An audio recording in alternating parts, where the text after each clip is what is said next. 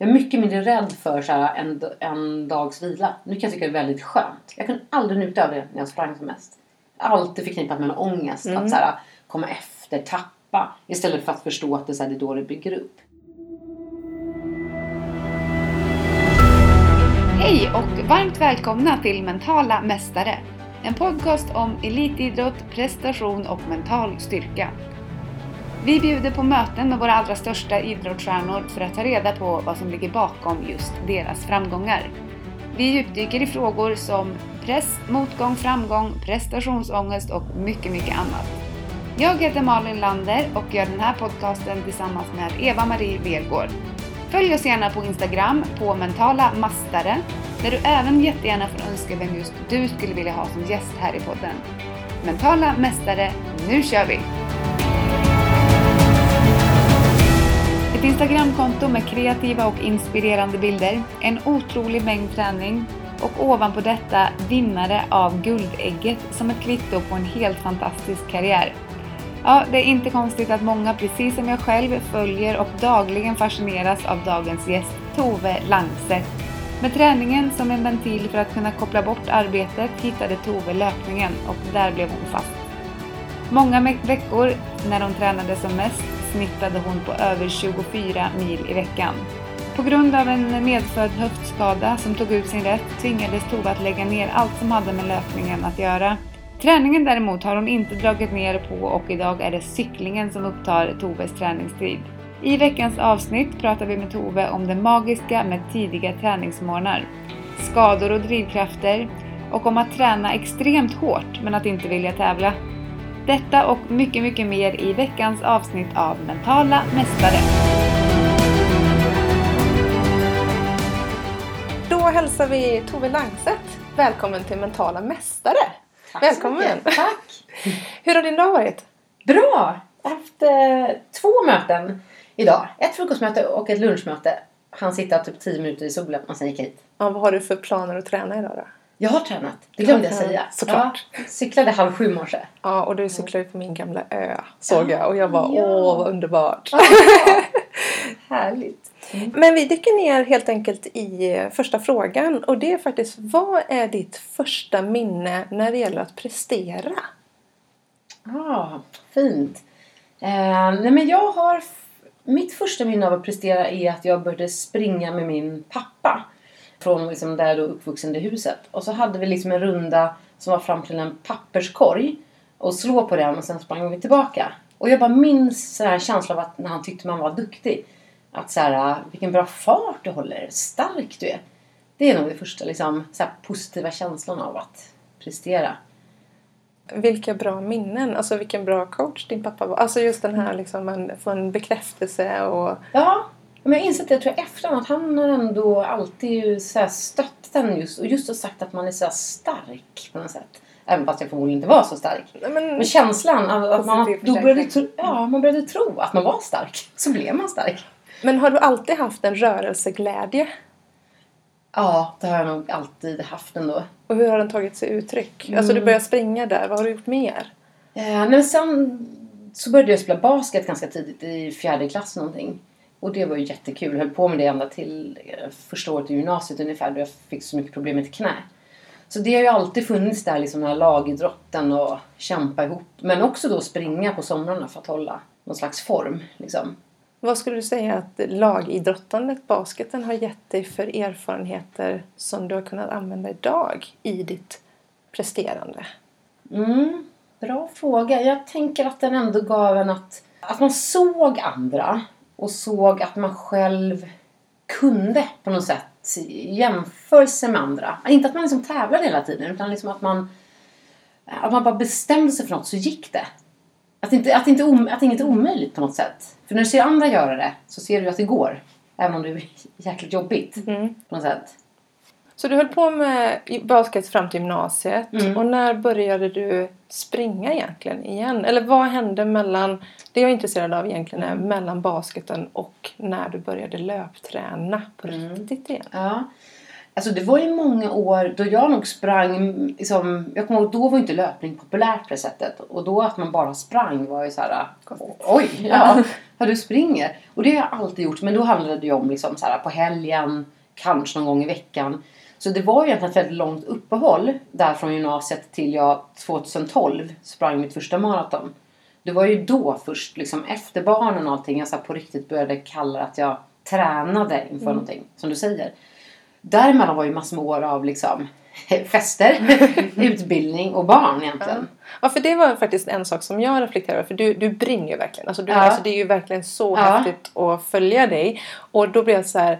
Oftast så byts ju det ena ut mot det andra. Så Mm. vad, och jag, för barn förstår man ju. Ja. Men vad var det du brann för däremellan innan barnen? Alltså, Jag tror jag har jobbat, eller jag tror Ja, jag det vet helt- att jag har jobbat väldigt hårt. Alltså, dels att jag pluggade, jag gick ju Beckman som en så här, det var som en konstreklamlinje kan man säga nästan, blandning. Ehm, och jobbade väldigt intensivt liksom. Så det tog väldigt mycket kraft, men där fanns ju alltid löpningen vid sidan om.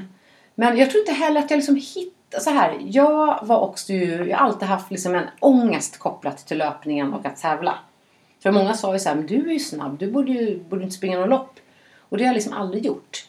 Eh, och det var inte förrän då, där 2012, jag av någon anledning blev sugen på det. vad var det som hände? I och för sig så kom det också från jobbet. För det började med att jag jobbade med en kund som var inte sport. Ehm, och den kunden sa att alla som jobbar med oss måste springa ett lopp. Det är valfritt. Du kan springa liksom Tjejmilen, Lidingöloppet och ändå så här gedigna lopp. Eller ett maraton eh, om du vill. Då skulle jag ju först springa, hade jag tänkt, den här milen på Lidingöloppet. Eh, vilket jag i och för sig också gjorde. Eh, Jag började träna lite grann för det liksom och så. Men jag hade ändå på något vis eh, lyckats komma långt fram så hamnade liksom där de bästa skulle starta. Jag hade liksom visat på något sätt, jag minns inte hur jag kom dit liksom, för jag hade inte sprungit något riktigt lopp innan. Och så tog jag i hur mycket som helst och det hänga på, alltså de bästa i Sverige. Och då svimmade jag ju efter sju kilometer i det där loppet. Eh, alltså jag har aldrig svimmat förut i mitt liv. Eh, och efter det blev jag så, skämdes jag ju så att jag bara, men fan jag måste kunna liksom planera ett millopp. Eh, och då var ju nästa, av någon anledning, jag bara, äh, jag springer ett maraton, då springer jag Stockholm Marathon då om det ska vara så här. Det är en ganska stor skillnad. Ja, ja, Det ska vara så. jag blev så besviken och arg på mig själv. Det var det jag förtjänade. Så att egentligen var det en utmaning från en kund som du började med.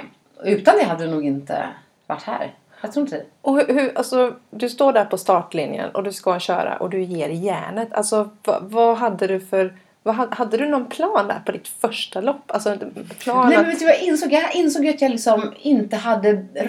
Jag hade liksom inte haft någon struktur på det. Jag hade bara från att ha sprungit ett par gånger i veckan så gav jag allt. Jag hade inte sprungit några intervaller eller någonting. Så efter det så insåg jag att jag måste nog kolla upp det här med hur man liksom tränar inför en viss sträcka.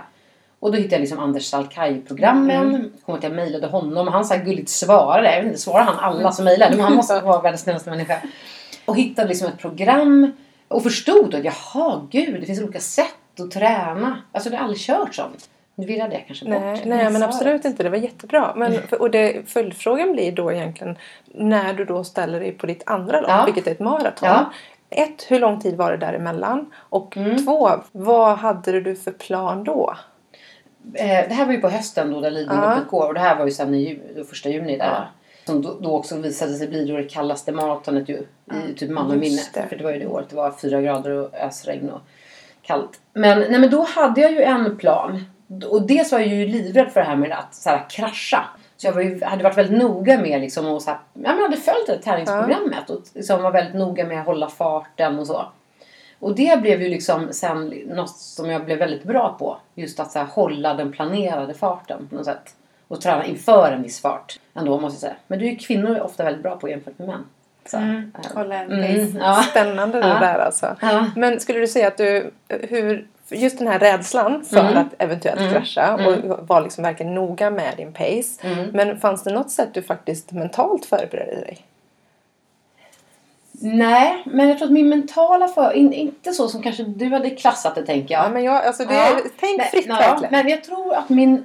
Eh, så som jag har tacklat det mentala, och det tror jag också varit på gott och ont. Det har varit att jag har liksom tränat extremt mycket för att uppnå en viss liksom, eh, tid. När jag egentligen förmodligen hade kunnat träna mindre för att uppnå samma tid. Men jag varit så rädd för att inte hålla det eller inte fixa det. Att jag lätt har tränat för mycket för att nå dit. Jag kanske kunnat sikta ännu lite högre ibland. Med den träningsmängden. Men inte vågat då. Nej. För att så här, riskera att kollapsa liksom. Hur, och hur många lopp hann du med sedan? Hur många lopp har du sprungit ungefär? Eh, jag tror, gud jag räknar någon. Mm, ungefär 10 maraton tror jag. Sju, mellan Ja men och det är en 10 gedigen samling. Ja, men det blev ju liksom att man körde Stockholm och sen hade jag Berlin ofta och sen vintermaraton. På några år så blev det några stycken. Ja men det är helt underbart. Ja. Hur gick tankarna liksom från första gången Mm. till när du verkligen känner men nu är jag rutinerad, nu vet jag exakt vilken pace jag ska hålla. Jag behöver inte vara rädd längre för att eventuell krasch eller någonting utan jag Mm. kan bara köra på. Eller fanns det i bakhuvudet hela tiden eller? Nej, men det finns ju alltid där för du, du, du höjer ju tröskeln hela tiden för vad, vad du vill uppnå. Ja. Så det tycker jag alltid har varit liksom hatkärleken till den här sträckan. Att du, du kan planera hur mycket som helst och så vet du ändå inte hur det kommer gå. Du vet, och det är på riktigt, alltså så här, en viss nivå vet du. Jag vet att jag kan springa ett maraton på en- den här tiden. Men ska under den så vet du inte om kroppen... Du har ju aldrig kört hela den, den tiden på en träning.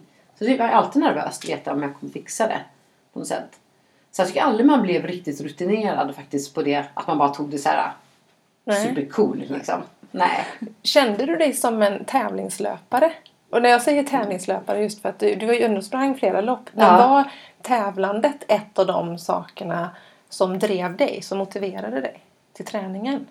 Ja men då gjorde det det ändå. Ja. Alltså ska du Ska du uppnå de tiderna, även om de inte är någonting jämfört med liksom en elit liksom. Men ska du uppnå dem med liksom ett vanligt liv. Så hade jag inte haft liksom de loppen så hade vissa av de passen hade jag aldrig kört.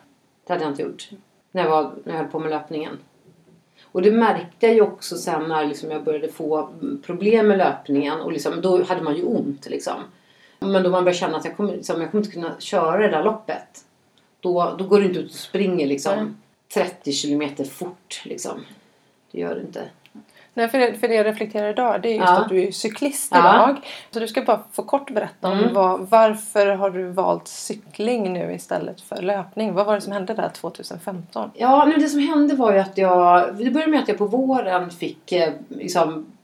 Ja, men fick lite ont när jag sprang och så sprang jag Stockholm Marathon haltandes. Man var såhär, men vad är det? Det känns liksom inget skönt i kroppen längre. Och då, då köpte jag för sig en cykel när jag började få de där skavankerna. Eh, men det var ju verkligen bara med som ett komplement och så. Men sen så på sommaren där sen så fick jag liksom ganska plötsligt väldigt ont. Framförallt fick jag ont på nätterna, så här molande värk i höften. Och några pass minns jag när, när jag var nere på Gotland och sådär eh, bara skulle sätta igång. Alltså, benet nästan vek sig. Det var som att man inte hade någon kraft i det. Och i och med att jag hade så pass ont en sommar så liksom, då, stängde, då bara la jag ner löpningen eh, de sista veckorna. Och sen då så upptäcktes det när jag kom tillbaka och röntgade och så att jag hade fått artros i min höft. Det hade jag redan förstått utifrån att artros är ofta, det är genom så här rörelser du ser, kan sätta den diagnosen. Och det var då kommit ut från en gammal höftskada jag haft som liten. Och då var ju- sa läkaren att om du fortsätter springa så kommer du absolut behöva liksom göra en höftoperation ganska snart. Och i och med att du ändå, även om jag inte är ung, så pass Mm, ung. ja. Så du kan göra två sådana per, per liv, så att säga. Då kommer det liksom inte räcka kanske så länge som du har tänkt att du ska leva. Så det blir väldigt så här, och jag frågade så här, men okej, men skit i det var jag så här, men om jag opererar mig, kan jag fortsätta springa då? Ja. Alltså skit i hur länge det räcker. Men då var han så här, du kommer aldrig kunna springa ett maraton på, på de tiderna du har gjort. Nej.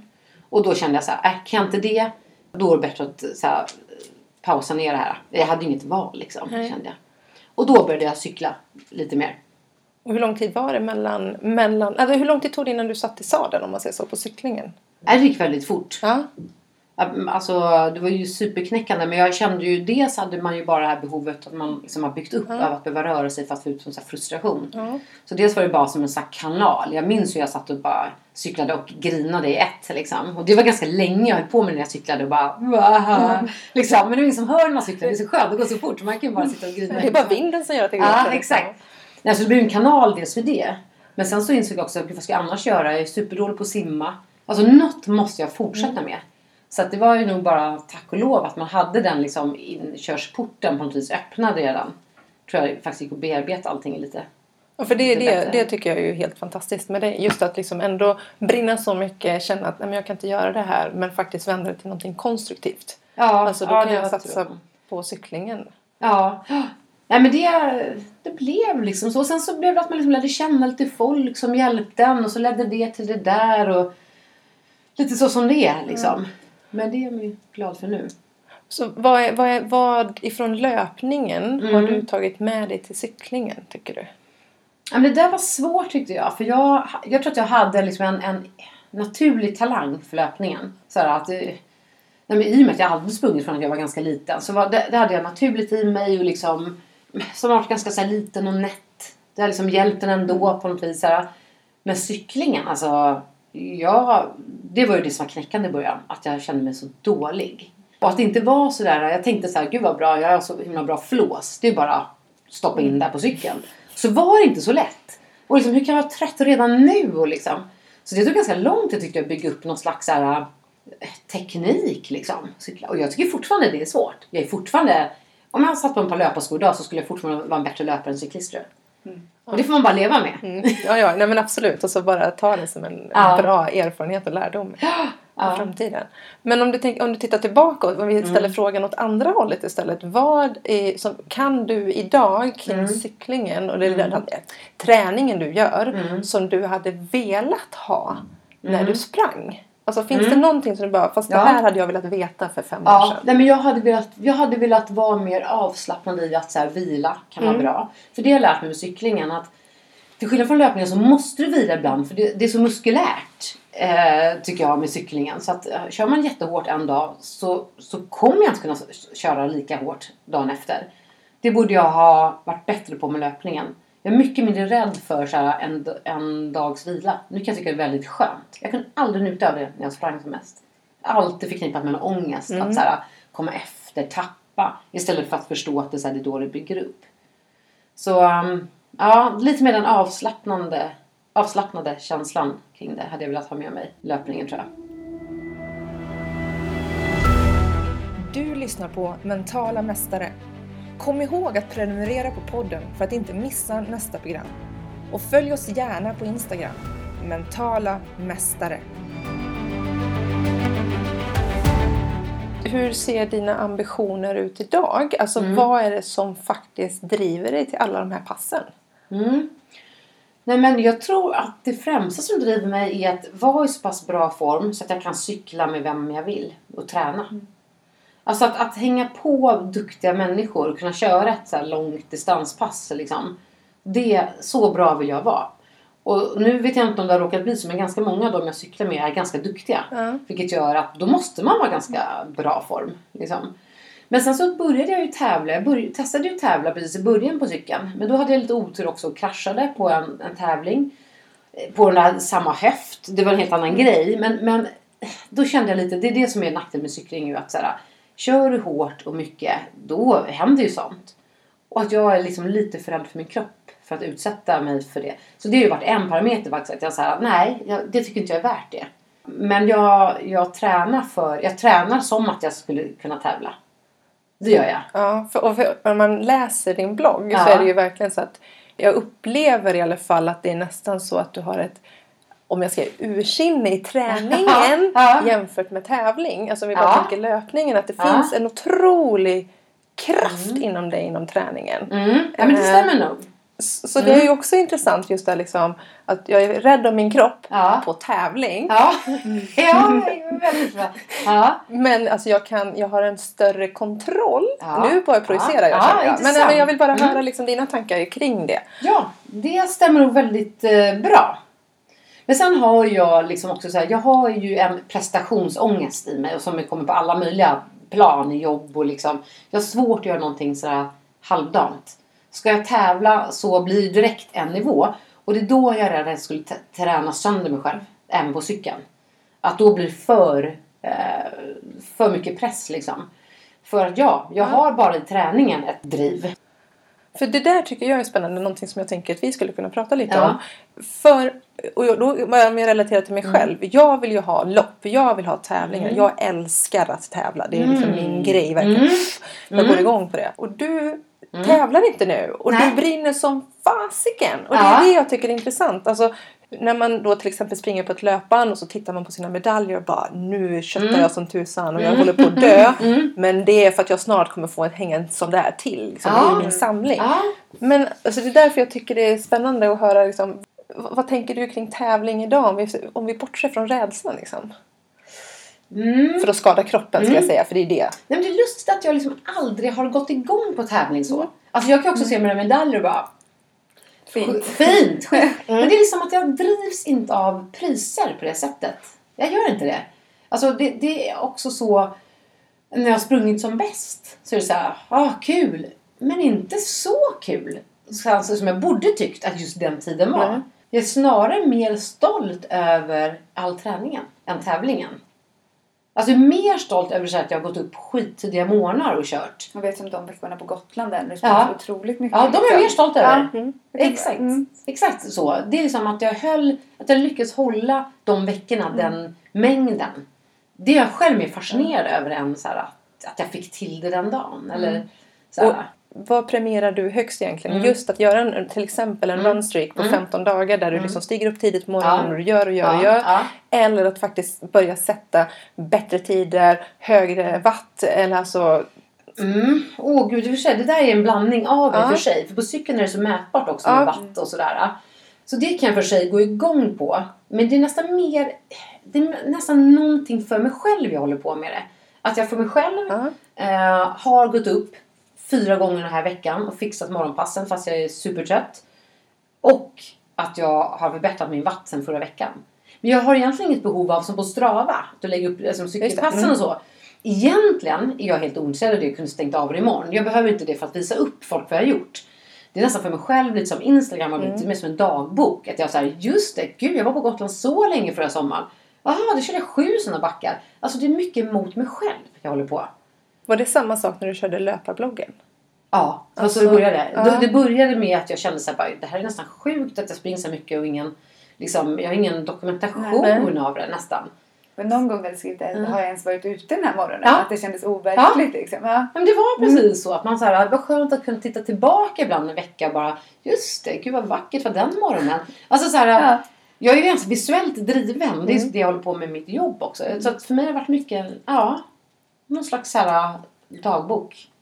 Det är ju jättehärligt. Alltså, det är Men det är ju jävligt flummigt när, jag, när du pratar om liksom, Ja, men-. Ja, ja men, alltså, för, men det är ju det jag tycker är spännande nu du som lyssnar till exempel. Är, det, är jag driven för att jag vill tävla eller är jag driven för att jag vill träna?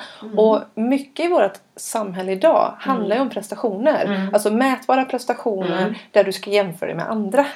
Och det är skönt att då få höra och se någon annan Mm. där man faktiskt kan ha den träningsmängden och göra det för att träna för att det är det du går igång på och det är liksom njutningen i naturen och hela den där biten. Ja, ja nej, men det, det stämmer nog. Och jag tror jag har blivit lite mer rädd om den glädjen. Sen jag vet att jag någon gång på Gotland hade kört så jävla hårt och så bara la mig ner och bara så här, vad håller jag på, alltså, vad håller jag på med det här för? Och så hade jag alltid tidigare kunnat säga så här, jo men gud, så här, jag håller på med det för att så här, jag ska springa på det och det i Berlin eller Men så började jag känna att när man inte kunde svara på det längre och att det inte heller kändes kul. Då blev, minns jag att jag blev lite rädd för att jag så här, men gud kommer jag bara sluta med allt? Så den glädje, att känna så här, glädjen är väldigt viktigt för mig. Sen betyder det inte att jag så här tjo och tjim varje gång jag ska träna. Det är ju fruktansvärt de flesta passen innan. Och bara öh, gud vad trist. Men efteråt att man känner så här yes och vad skönt och så. Eh, Och det har ingenting med hur det sen går på ett lopp Nej. eller så för mig. Det är helt frikopplat. Och då kommer vi, alltså just eftersom det är frikopplat, vad är det som får ut dig på de passen där det är, för du behöver ju inte göra passen. Du skulle ju Nej. kunna bara leva Ja. på de här, ja men de upplevelsepassen Mm. och ändå ha en bra och ändå skulle kunna utveckla dig Ja. i uppåt. Ja, men det har jag tänkt på Ja. själv. Men, men, nej, men jag tror ändå att jag... Har, har du smakat på den känslan som det är efter ett hårt intervallpass så går den inte att... Det är inte samma Nej. känsla som att cykla tre timmar Nej. lugnt. Tyvärr, jag önskar. För hade det varit Ja. så, då hade jag nog inte gjort så. Men det är något att du bara så här... Jag fixade det fast du var sugen på att lägga av på intervall två av sex liksom. Och så gjorde du inte det. Den så här segern mot dig själv. Den håller jag ju på rätt mycket med har jag insett. Och att det är den jag går igång på. Ja, och det tycker jag är häftigt att, att bara höra. Liksom. Ja. Och men, om vi liksom tänker då återigen cykling Mm. versus löpning. För löpning, maratonlöpning det är ju väldigt ensamt. Mm. Cyklingen är ju ändå lite mer lagsport. Mm. Nu Mm. vet jag inte hur mycket du tränar med andra. Mm. Men hur upplever du den skillnaden? Alltså, Mm. Ja, det är också en väldigt bra fråga. För det där var ju lite nytt. Så här, sen, sen ska jag säga det att jag cyklar fortfarande ganska mycket själv. Utifrån att det är där man kan få till det eller så. Jag borde cykla mer med andra för man skulle bli, jag skulle bli bättre av det också. Och skulle försöka få till det lite mer nu. Men det var en ganska stor grej i början faktiskt. För att då behövde jag cykla med andra för att lära mig och förstå så här, hur man cyklar i klunga. Så, så här, man behövde bara lära sig det. Och då att man behövde så här, ta kontakt lite med folk. Det var ganska nytt för mig. Och lite så här... Ja, gillade det inte bara till en början. Jag är ganska mycket en ensamvarg. Alltså en social ensamvarg. Som gillar att så välja och sen kunna liksom så bara fly tillbaka när jag vill. Men det kan du ju inte när du ska cykla riktigt långt med folk. Då är du så här stack med mer än fem timmar. Men det har jag ju fått inse hur kul det är Ja. också. Så det har så utvecklat mig rätt mycket som människa faktiskt den biten. Och det gillar jag med cykling. Att det tvingade in mig lite nya sammanhang. Som jag var säker på att jag visste hur de skulle vara och att jag inte skulle gilla det och det och det. Och så plötsligt var, har jag fått så här, helt nya typer av vänskaper. Som är så här cykelvänskaper. Så det behöver inte vara så mycket mer. Men ehm, det är ändå häftigt med cyklingen. Att det är just så socialt. Ja, men det är ju jättehärligt. Och jag tycker jag, dels tycker det är härligt att höra att man faktiskt kan ändra sig. Ja. Alltså, och att man kan hitta nya forum och nya Mm. människor. Och det som är bra med cykling, det är precis som du säger, du kan ju faktiskt cykla själv. Du Ja. kan faktiskt sk- cykla Mm. grupp. Det är inte som fotboll eller någonting där det, du måste ha en motståndare eller en medtävlare. Liksom, på det Nej, sättet. exakt. Sen önskar jag att jag hade fler nära mig som jag kunde cykla med så här på morgnar som var på min nivå. Det är liksom många som är så här killar som är lite för snabba egentligen för att man ska kunna köra intervaller. Fler, så sådana behöver jag fortfarande hitta fler av. Liksom. Träna hårt med. När man tittar på ditt jobb så är det Mm. också prestationsinriktat. Mm. Vad i jobbet känner du att du kan ta med dig rent erfarenhetsmässigt när du tränar och tävlar och presterar? Nej, men jag tror att det är lite så här vinnarskalle även i mitt jobb. Och att man är van vid att ha så här presentationer. Till den dagen ska jag ha gjort det här och det här ska vara klart på något vis. Och det kan du inte strunta i. Man är van vid att behöva leverera på något sätt. Och lite det tror jag för sig man då är lite så här skolad i, det, det sättet. Att det är jobbigt, det gör ont, usch vad jobbigt det är, vi håller på sent, usch usch jag vill bo hem egentligen. Men du gör klart och du gör det, du gör det så bra du kan. Så lite så. Ja, det tror jag. Det, det tycker jag är jätte, jättebra svar. Just för att ibland vissa saker i träningen behöver ju bara bli gjort oavsett om man Mm. tycker att det är roligt eller inte. Ja, Och det är ju inga problem att gå till jobbet Nej. generellt. Även om inte man kanske tycker att det är världens roligaste. Superbra svar. En, en sista fråga egentligen kring det här med löpningen och kanske som du har återfått nu med cyklingen. Men det är ju att många gånger när man slutar med någonting så försvinner en del av sin identitet. Var det någonting som försvann eller var det någonting som kom till? Mm. Nej, men det där... Ja, ska vi se. Nej, men det var ju absolut något som försvann först. Liksom. Så var det. Jag tror liksom just det att jag ändå var... Nej, att jag körde loppen, att det gick bra. Liksom. Att, att inte ha något lopp framför mig då. I början var ju något som var, blev tomt och där jag, jag kände att den... Alltså jag har alltid sprungit. Jag har alltid varit ganska bra på att springa och så plötsligt kunde jag inte det längre. Mm. Så det var ju absolut det. Liksom. Men, ehm, men sen nu känner jag att jag har byggt upp det där igen inom mig. Men det, det tog ganska bra tag faktiskt. Att göra det. Jag kan inte säga vad det, var, vad det egentligen var för beståndsdel. Men det är nog att så här, alltid haft något som man är ganska bra på. Så här, som en trygghet nästan. Så det, blev, det blev ju lite tomt liksom. Så här. Men det är ändå skönt att du säger att du har hittat tillbaka till någonting annat eller någonting Ja. liknande just för att det, det ger ju en pepp till andra som kanske är i liknande situationer. Nej men det går ju absolut. Sen så, och även fast jag inte tävlar nu så känner jag inte att det, det var inte det som egentligen var jag. Nej. För då kommer man till det här med prestation igen. Utan det som var jag var ju mer såhär pannbenet. Jag har bestämt mig för något. Jag ska köra det passet och då kör jag det passet. Eh, Det var ju mer det. Och att man liksom vävde in det i någon värld som man tyckte om. Och det var tror jag, det som började med bloggen på löpningen och nu med Instagram. Att man så här, att, att jag dokumenterar det. Det är ju något, en del av det här också. Mm. Det är som något så här sportkonstprojekt jag håller på med kanske. Jag vet inte. Riktigt snyggt. Jag vet inte vad det är. Ja men så länge det ger, jag tänker så länge det ger en energi Ja, det är det. Ja. Så är det bara positivt. Och Ja. att man bara är medveten. Vi, om man tänker sociala medier. Ger Ja. det mig press? Ger det mig prestationsångest? Eller gör det så att jag faktiskt Mm. finner mer glädje eller kanske till och med ser mer Mm. vackra saker. För att jag ser det ur, inte bara mina egna ögon Mm. utan andras ögon också. Nej men precis. Det är lite så. Och, det, och då kommer man in på lite saker med Men det kan ju vara att man, att man har fått förfrågningar om olika så här ambassadörskap eller blir sponsrad på någon grej. Och jag har alltid sagt typ nej till alla de grejerna. För då har jag känt så här, nej, det här är ju min, det här bestämmer jag över. Eh, det blir prestation igen. Så här, jag vill inte behöva prestera något för någon annan. Jag kommer, vill inte lägga upp eh, tio inlägg på två veckor. Alltså, jag håller, inte- det är inte därför jag håller på med det här. Utan jag, jag är väldigt rädd om den här, så här glädjen och det här då sportkonstprojektet. Så kom på det nu. Det kanske jag håller på med. Nej men alltså. Och eh, däremot kan jag göra det för att jag så här, kan, se det, kan se det med andras ögon. Men jag gör det inte för någon annans skull. Nej, Nej men det, det, för det håller jag med om. Så det, är inte, Ja. det är inte precis så menar jag som Ja. du säger där. Och jag tänker att det är bara att det, det är häftigt hur man liksom fungerar. Liksom. Mm. Men om vi då tänker ändå om du skulle vilja ge tips Mm. till folk som är i någon liknande situation där man kanske måste byta gren. Mm. Vad skulle du ge för tips i det läget? Mm. Nej, men just det här att så här, faktiskt öppna upp sig själv lite mot andra som kanske håller, som håller på med den eh, nya grenen då eh, och be om hjälp. Det tycker jag har varit så himla bra. Och det var det som var lite nytt för mig själv i början. Att här, gå från något där man var bra och det andra frågade mig om saker med löpningen. Hur skulle du lägga upp det här? Hur skulle du göra? Till att behöva vara den som frågar. Det var ju det som också var lite nytt att behöva göra. Att behöva släppa in andra i min den här liksom sportgrejen. Men det har ju liksom det har ju visat sig vara helt ovärderligt. Både liksom så kunskap och för det gick ju inte bara att översätta rakt av. Så här kör jag liksom intervaller på löpningen och bara, bara rakt av. Jag behövde lite hjälp där och sen så också den här äh, nya vänskapen med människor. Som också så här peppar en och, och så. Den, det tycker jag är kanske viktigaste. Ja, det låter som jättebra tips. Verkligen. Men för att runda av det hela lite. Finns det någon som du skulle vilja lyssna på här i den här podden? Som du skulle vilja höra?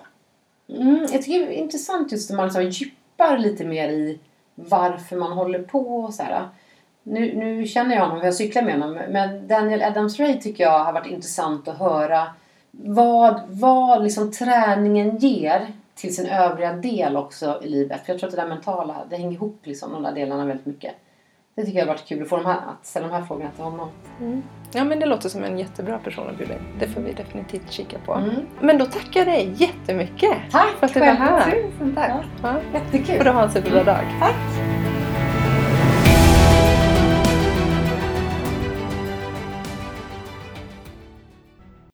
Är stolta över att spela in det här avsnittet av Mentala Mästare i samarbete med fantastiska Clarion Collection Hotel Tapto på Östermalm i Stockholm. Om man bokar ett rum på Clarion Tapto så ingår en ekologisk och Fairtrade-märkt frukost, afternoon sweets och en härlig hemlagad middagsbuffé varje dag. Självklart kan man även njuta av såväl frukost som middagsbuffé även om man inte bor på hotellet. Dessutom så kan vi nu erbjuda våra lyssnare 20% rabatt på hotellrummet under perioden 20 juli till 20 augusti. Och allt du behöver göra för att få det här, den här rabatten är att ange mentala mästare när man ringer och bokar. Så tusen tack säger vi till Clarion Collection Hotel Tapto.